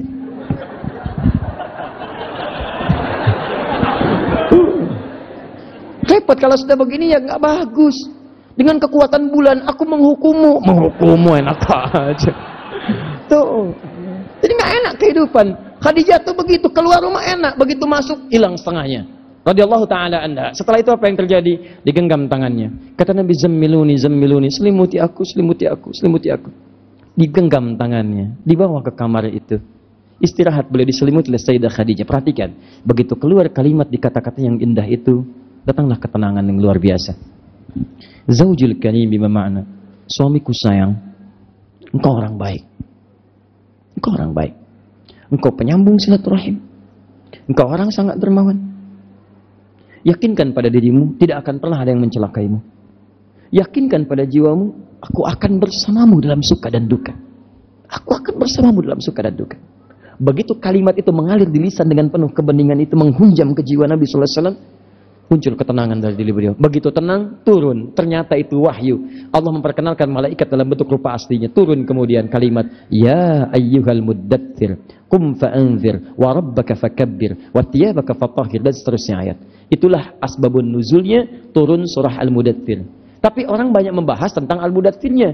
Jarang sekali ada yang membahas tentang pengantarnya. Di situ ada keindahan dalam rumah tangga. Indah bu. Di mana menemukan seperti itu? Cari kitab-kitab musnad. Di kitab musnad itu ada riwayat-riwayat. Kalau anda ingin seperti Sayyidah Aisyah, buka. Berapa banyak Sayyidah Aisyah meriwayatkan hadis. Pelajari hadisnya. Kegesitannya. Saudah binti Zamah kesabarannya. Nabi itu romantis. 156 canda Nabi di rumah tangga pak. Ya nggak semuanya serius. Ada canda yang melahirkan hikmah. Begitu datang itu istri itu sudah sepuh luar biasa. Sedang menanam adonan, bikin adonan, datang Nabi. Tiba-tiba nyolek adonan dicelekan di kening istrinya. Tek ketawa bersama. Bertemu Sayyidah Aisyah sampai balap lari. Olahraga bareng-bareng. Kata Sayyidah Aisyah diriwayatkan, aku sering berolahraga dengan Nabi. Aku berlomba dan aku sering menang. Tapi ketika aku semakin gemuk, aku kalah lagi. Aku nonton bareng-bareng bersama Nabi, nonton bulan. Aku digendong oleh Nabi. Gendong. Masya Allah. Luar biasa tuh. Ya, silahkan cek. Jadi ada semua keindahan di dalamnya. Saya tanyakan pada anda, berapa kita mengeluarkan ayat rahmat dalam kehidupan? Al-Quran. Dua, tidak disebutkan rahmat dalam Al-Quran teman-teman sekalian. Maaf, kecuali menunjuk pada aspek hubungan yang baik dengan sesama. Sama makhluk. Akhlak mulia dengan sesama. Saya batasi dengan batas yang jelas. Lingkungan. Ada yang mengatakan habdu minan nas, kalau nas manusia saja. Tapi ini tidak melampaui batas kemanusiaan. Bahkan maaf, maaf, habdu minal hayawan dengan hewan baik. Dengan tumbuhan baik. Silakan Anda cek. Ketika Allah mengutus Nabi sebagai rahmat turun keterangan-keterangan dari Nabi. Bukan cuma dengan manusia. Ada ayat-ayat mengatur kita berinteraksi dengan manusia. Silakan cek ya. Demi Allah saya katakan. Ketika Anda diciptakan sebagai manusia, turun keterangan Quran. Bangun hubungan baik dengan sesama. Tunjukkan pada saya satu ayat saja dalam Al-Quran yang meminta kita untuk bersikap yang tidak baik dengan manusia. Diatur semua, mulai lisan diatur. Buka Quran surah 49 ayat 11 sampai 12. Ya ayyuhalladzina amanu, hei orang-orang masih merasa punya iman. Iman kita dipertaruhkan di situ. La yasar qaumin qaum, jangan saling mencela. Cukup orang-orang itu beriman, baca Quran, dipraktekkan, tenang, gak ada celaan. Tunjukkan pada saya ayat Quran yang meminta kita saling mencela. Gak ada. Anda belajar Quran dengan benar, lisan itu akan manis kalimatnya. Enak didengarnya. Berapa kali perselisihan terjadi karena celaan? Berapa kali pertarungan terjadi karena celaan? Berapa kali dendam itu muncul karena celaan? Berapa kali kemudian pertarungan terjadi karena celaan? Celaan, kata Quran jangan mencela. Layak taba'dukum ba'la, jangan gibah, jangan gosip, jangan bikin hoax. Berapa kali kemudian salah paham terjadi karena tulisan yang keliru? Karena video yang terpotong-potong. Karena ini yang diberikan, itu yang digunjingkan, muncul. Cukup Anda baca Quran, satu ayat baik Anda. Baik. Jangan gibah, jangan tinggalkan. Di sekarang aneh, katanya baca Quran, katanya beriman. Acara gosip pasti ditonton, dinikmati juga. Berita hari ini, berita hari ini. Tentang ini, tentang itu, tentang ini, tentang itu. Gibah semua isinya. Dosa dinikmati, aneh. Katanya pengen masuk surga. Tapi dosa dikerjakan. Saya enggak Ustaz. Alhamdulillah. Saya tinggalkan semua itu. Alhamdulillah, bagus. Tidak seperti ibu yang itu tuh Ustaz tuh. Itu ibu tuh. Aduh, sudah, kalau sudah selesai, sudah tinggalkan, selesai tuntas. Anda ini aneh demi Allah saya katakan. Manusia sekarang tuh aneh. Pengen ke surga, tapi amalan surga nggak dikerjakan. Ini nih, saya cek nih ya, saya cek nih. Ini untuk mengetahui aja. Apakah terjadi keanehan dalam diri manusia? Lihat sini. Yang pengen masuk surga, angkat tangan. Masya Allah. Surga Firdaus, surga Firdaus, angkat tangan. Masya Allah. Bersama Rasulullah SAW. Masya Allah, luar biasa. Alhamdulillah, Alhamdulillah. Sekarang, yang tidak punya dosa, angkat tangan. Tidak. Yang dosanya sedikit, angkat tangan. Yang dosanya agak banyak kan, angkat tangan. Yang banyak dosanya angkat tangan. Ah. Ulang, turunkan dulu, turunkan dulu ya. Sebentar, saya. Saya ulang, saya ulang. Yang banyak dosa, angkat tangan. Yang banyak dosa. Angkat tangan. Baik. Yang pengen masuk surga, angkat tangan. Yang pengen masuk surga Firdaus, angkat tangan. Nah, dah turun, turun. Nih, saya kasih tahu ya. Nabi Adam itu pernah berbuat salah sedikit, diizinkan oleh Allah berbuat salah supaya mengajarkan tobat. Tobat ini diikuti nanti oleh anak cucunya yang bukan nabi dan rasul. Nabi Adam salah sedikit, makan sedikit buah kul dinyicipin keluar dari surga. Antum banyak dosa, pengen masuk. Kebayang nggak? Aneh. Aneh manusia. Dia ada orang-orang aneh. Apa di antara anehnya? Pengen ke surga, surganya tingkat tinggi, surga Firdaus bersama Nabi. Dosa banyak. Bagaimana caranya? Turun rahmat Allah Subhanahu wa taala. Diberikan satu amalan-amalan yang dengan rahmat itu dosa semua akan digugurkan. Maka ketika Nabi diutus menjadi rasul, teman-teman sekalian, diberikan bagian kedua dari makna rahmat. Apa di antara makna rahmat itu selain solusi? Maka yang kedua, turun keterangan dari Al-Quran, disebutkan rahmat dalam Al-Quran,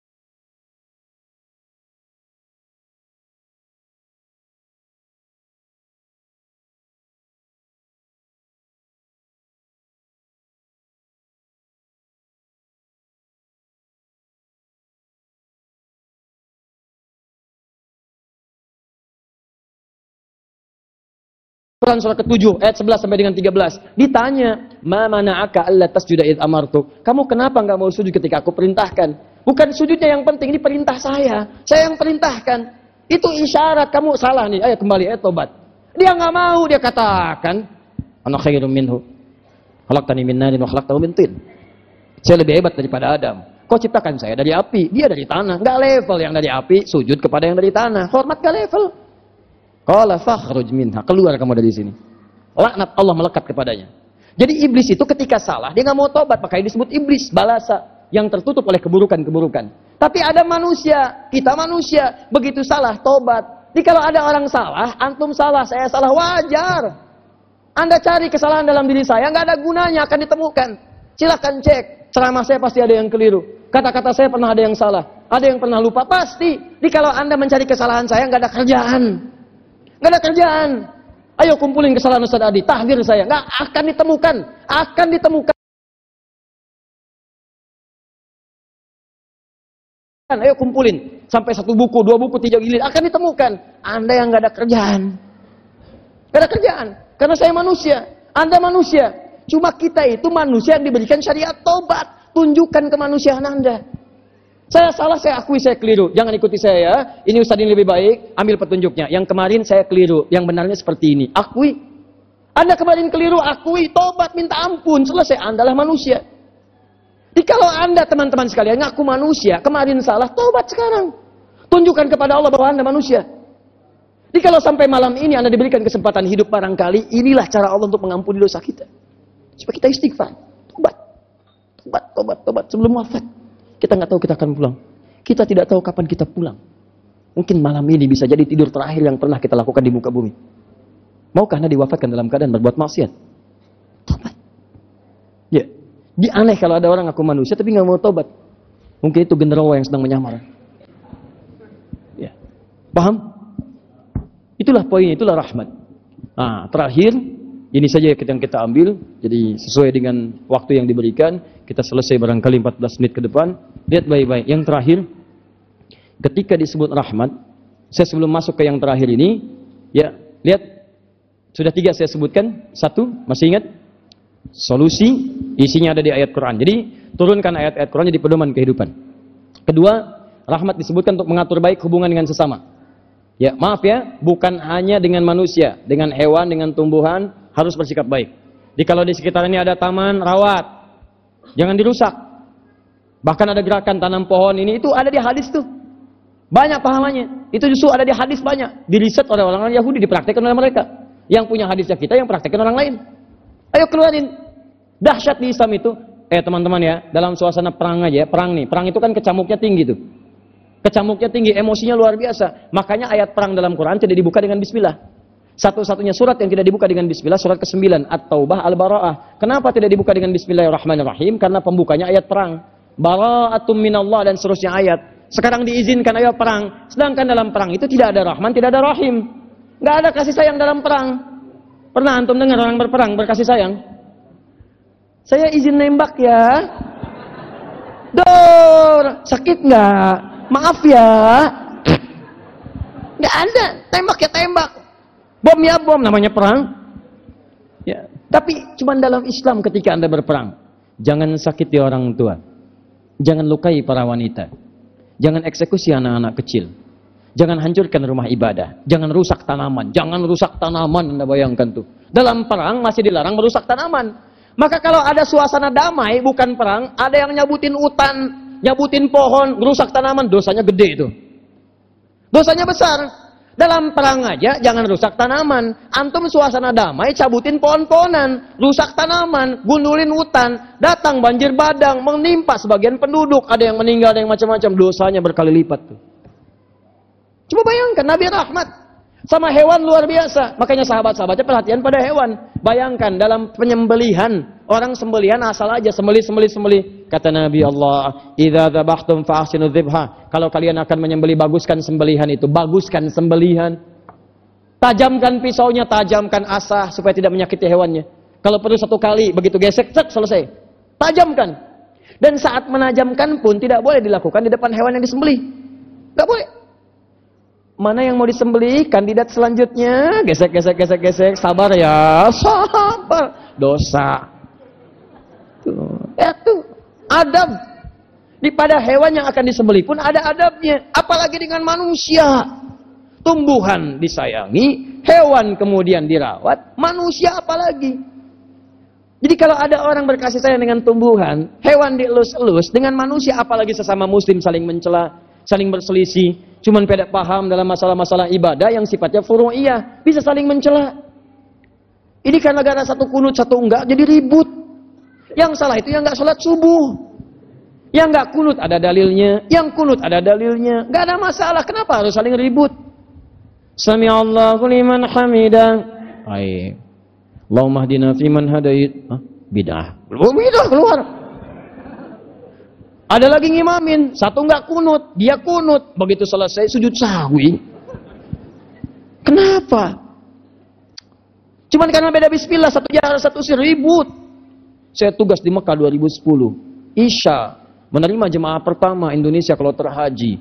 Begitu ngimamin Syekh Sudes, madhab di sana Hambali, bismillahnya sir. Kalau di Mesir Syria, Syafi'i bismillahnya jahar. Libya, Afrika Utara ke sana Maliki nggak dibaca. Sama dengan Hanafi Asia Selatan. Di Saudi Arabia, Hambali sir. Bismillahirrahmanirrahim.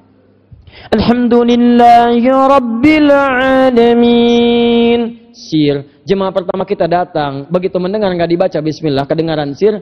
Wah, imamnya Muhammadiyah. Imam Muhammadiyah, Muhammadiyah, Muhammadiyah cabang Masjidil Haram.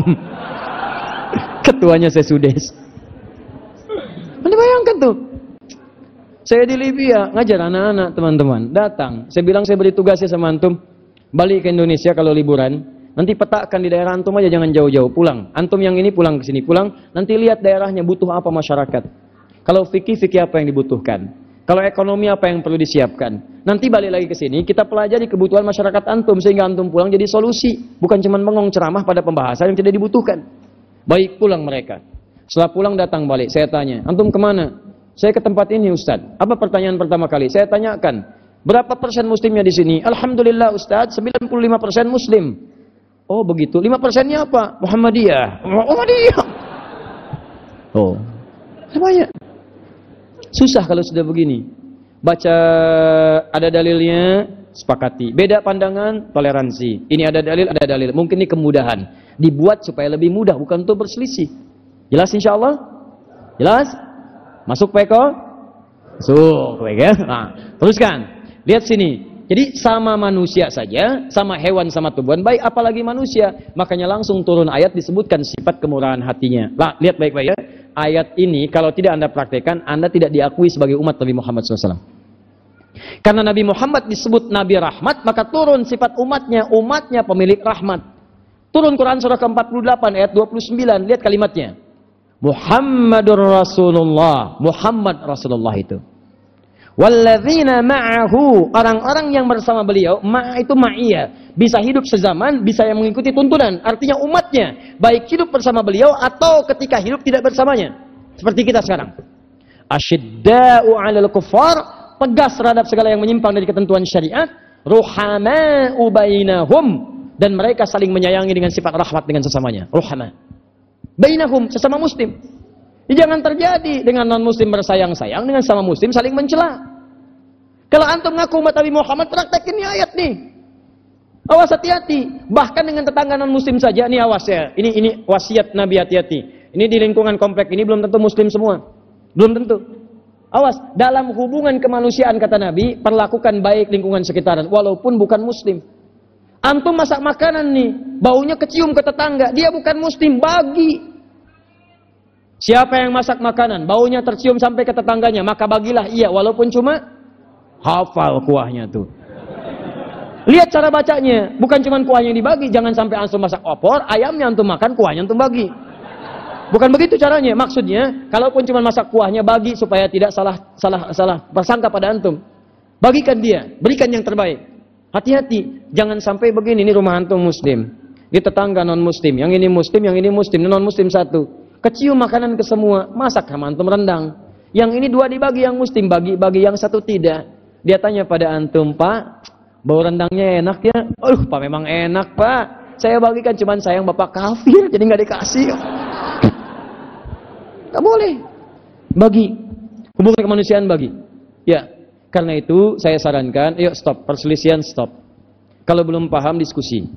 Ambil yang baik-baik, praktekkan. Beda pendapat tidak ada masalah, tapi jangan menghalangi minum teh bersama. Makan dengan baik, berbagi dengan kebaikan. Paham?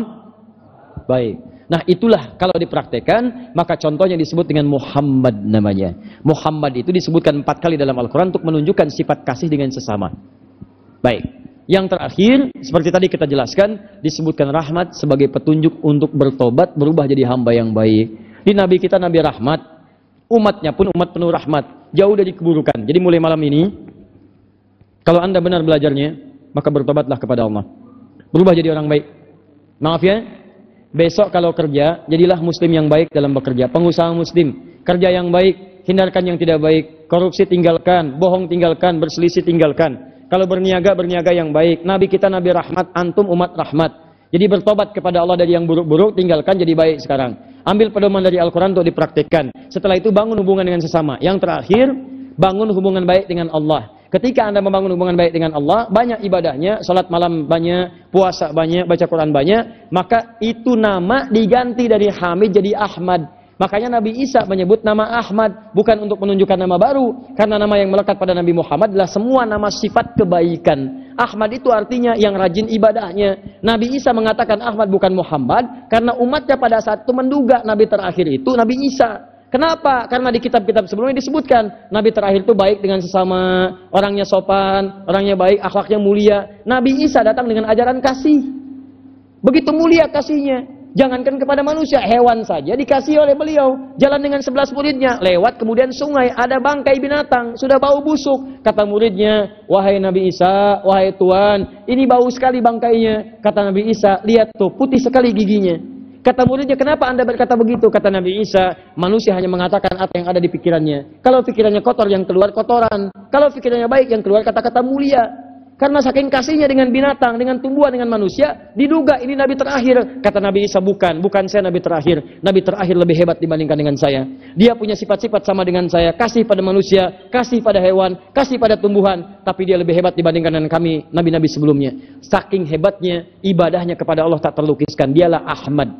Ahmad yang bahkan saat dijamin surga mengerjakan ibadah dengan cara yang tak terlukiskan. Disebutkan di Al-Bukhari nomor hadis 2008, disaksikan oleh Sayyidah Aisyah, ditanyakan oleh tiga orang sahabat, Hudzaifah al-Yamani, Abdullah bin Mas'ud dengan Ubay bin Ka'ab, datang pada Sayyidah Aisyah bertanya, "Kaifa kanat salat Rasulullah sallallahu alaihi wasallam?" Bagaimana salat malamnya Nabi? Apa kata Sayyidah Aisyah? "La tas'al an husnihinna wa tulihinna." Saya tutup, jangan ditanyalah panjang dan bagusnya. Panjang dan bagusnya jangan ditanya. Ini Nabi dijamin surga, dibebaskan dari maksiat, dijaga madmunun bil jannah ma'sumun minal maksiyah. Tapi apa yang terjadi? Diikuti oleh Abdullah bin Mas'ud. Diikuti oleh Hudzaifah al-Yamani. Hudzaifah salat di belakang Nabi. Salat malam. Kata beliau Allahu Akbar. Tidak ada yang paling indah salat kecuali di belakang Nabi. Saya salat kalau membaca ayat-ayat tentang doa beliau berdoa. Kalau ayat-ayat dibaca tentang neraka berlindung dari neraka bagi umatnya. Kalau baca ayat berhenti di surga beliau bermohon umatnya masuk surga. Tak terasa rakaat pertama 100 ayat Al-Baqarah. 100 ayat. Enak. Abdullah bin Mas'ud penasaran besoknya sholat di belakang Nabi. Tak terasa kata Abdullah bin Mas'ud, sudah sampai 100 ayat. Saya kira ruku ternyata diteruskan Al-Baqarah 286 ayat. Saya kira ruku nyambung Ali Imran 200 ayat. Saya kira ruku nyambung An-Nisa 176 ayat. Baru setelah selesai An-Nisa 5 juz 4 halaman, baru kemudian beliau ruku. Nabi penuh rahmat, dijamin surga madbunun bil jannah. Dijaga dari maksiat maksumun minal maksiyah. Masih sempat sholat tahajud, rakaat pertamanya 5 juz 4 halaman. Besoknya tiga orang ini tidak ikutan lagi. Bukan karena capek, karena saya sering menduga kapan rukunya. Makanya sepeninggal Nabi seperti Uthman bin Affan, Tamim Ad-Dari, Abdurrahman bin Auf, itu mereka pengusaha sukses, hartanya banyak, lebih banyak daripada antum sekarang. Tapi malam-malam tidak pernah ketinggalan tahajud saat tahajudnya sampai khatam Quran. Tuh, disebutkan oleh Imam Nawawi. Maka teman-teman sekalian, ayo tidur Nabi Muhammad SAW. Walaupun dijamin surga kata Sayyidah Aisyah sampai berseduh-seduh, Kenapa mesti bengkak-bengkak kakinya, bengkak-bengkak kakinya? Ini nabi ahli surga, sholat tahajud bengkak kaki. Antum bukan nabi, malam bangun gak tahajud, mata bengkak. Cita-cita masuk surga, Firdaus. Sudahlah, udah malam, udah jam 9. Ya, pas, sesuai dengan waktu yang telah kita tetapkan. Baik, jadi hikmah kelahiran Nabi insya Allah ada petunjuk yang kita pedomani. Siap kita berinteraksi dengan Al-Quran? Siap jadi ahli Al-Quran insya Allah? Baik, siap mengamalkan isi Al-Quran? Siap bertobat kita karena Allah? Siap bersaudara dengan teman-teman yang lainnya? Baik. Saya pertama kali datang ke masjid ini. Semoga Allah memuliakan masjid ini dan orang-orang yang ada di dalamnya.